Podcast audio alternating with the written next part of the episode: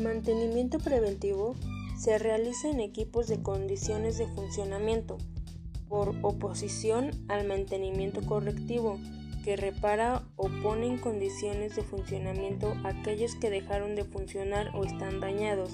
El mantenimiento preventivo debe evitar los fallos en el equipo antes de que estos ocurran.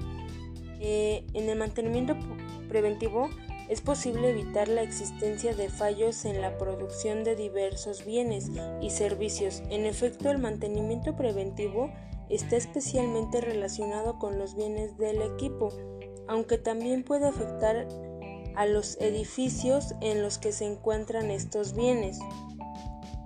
Eh, y el mantenimiento correctivo se realiza cuando se rompe un equipo, maquinaria o parte de la infraestructura de, de tu organización y debes repararlo para poder meterlo de nuevo en, el ciclo productivo de tu empresa, es decir, para que funcione de nuevo y poder operar con él como está, lo estabas haciendo.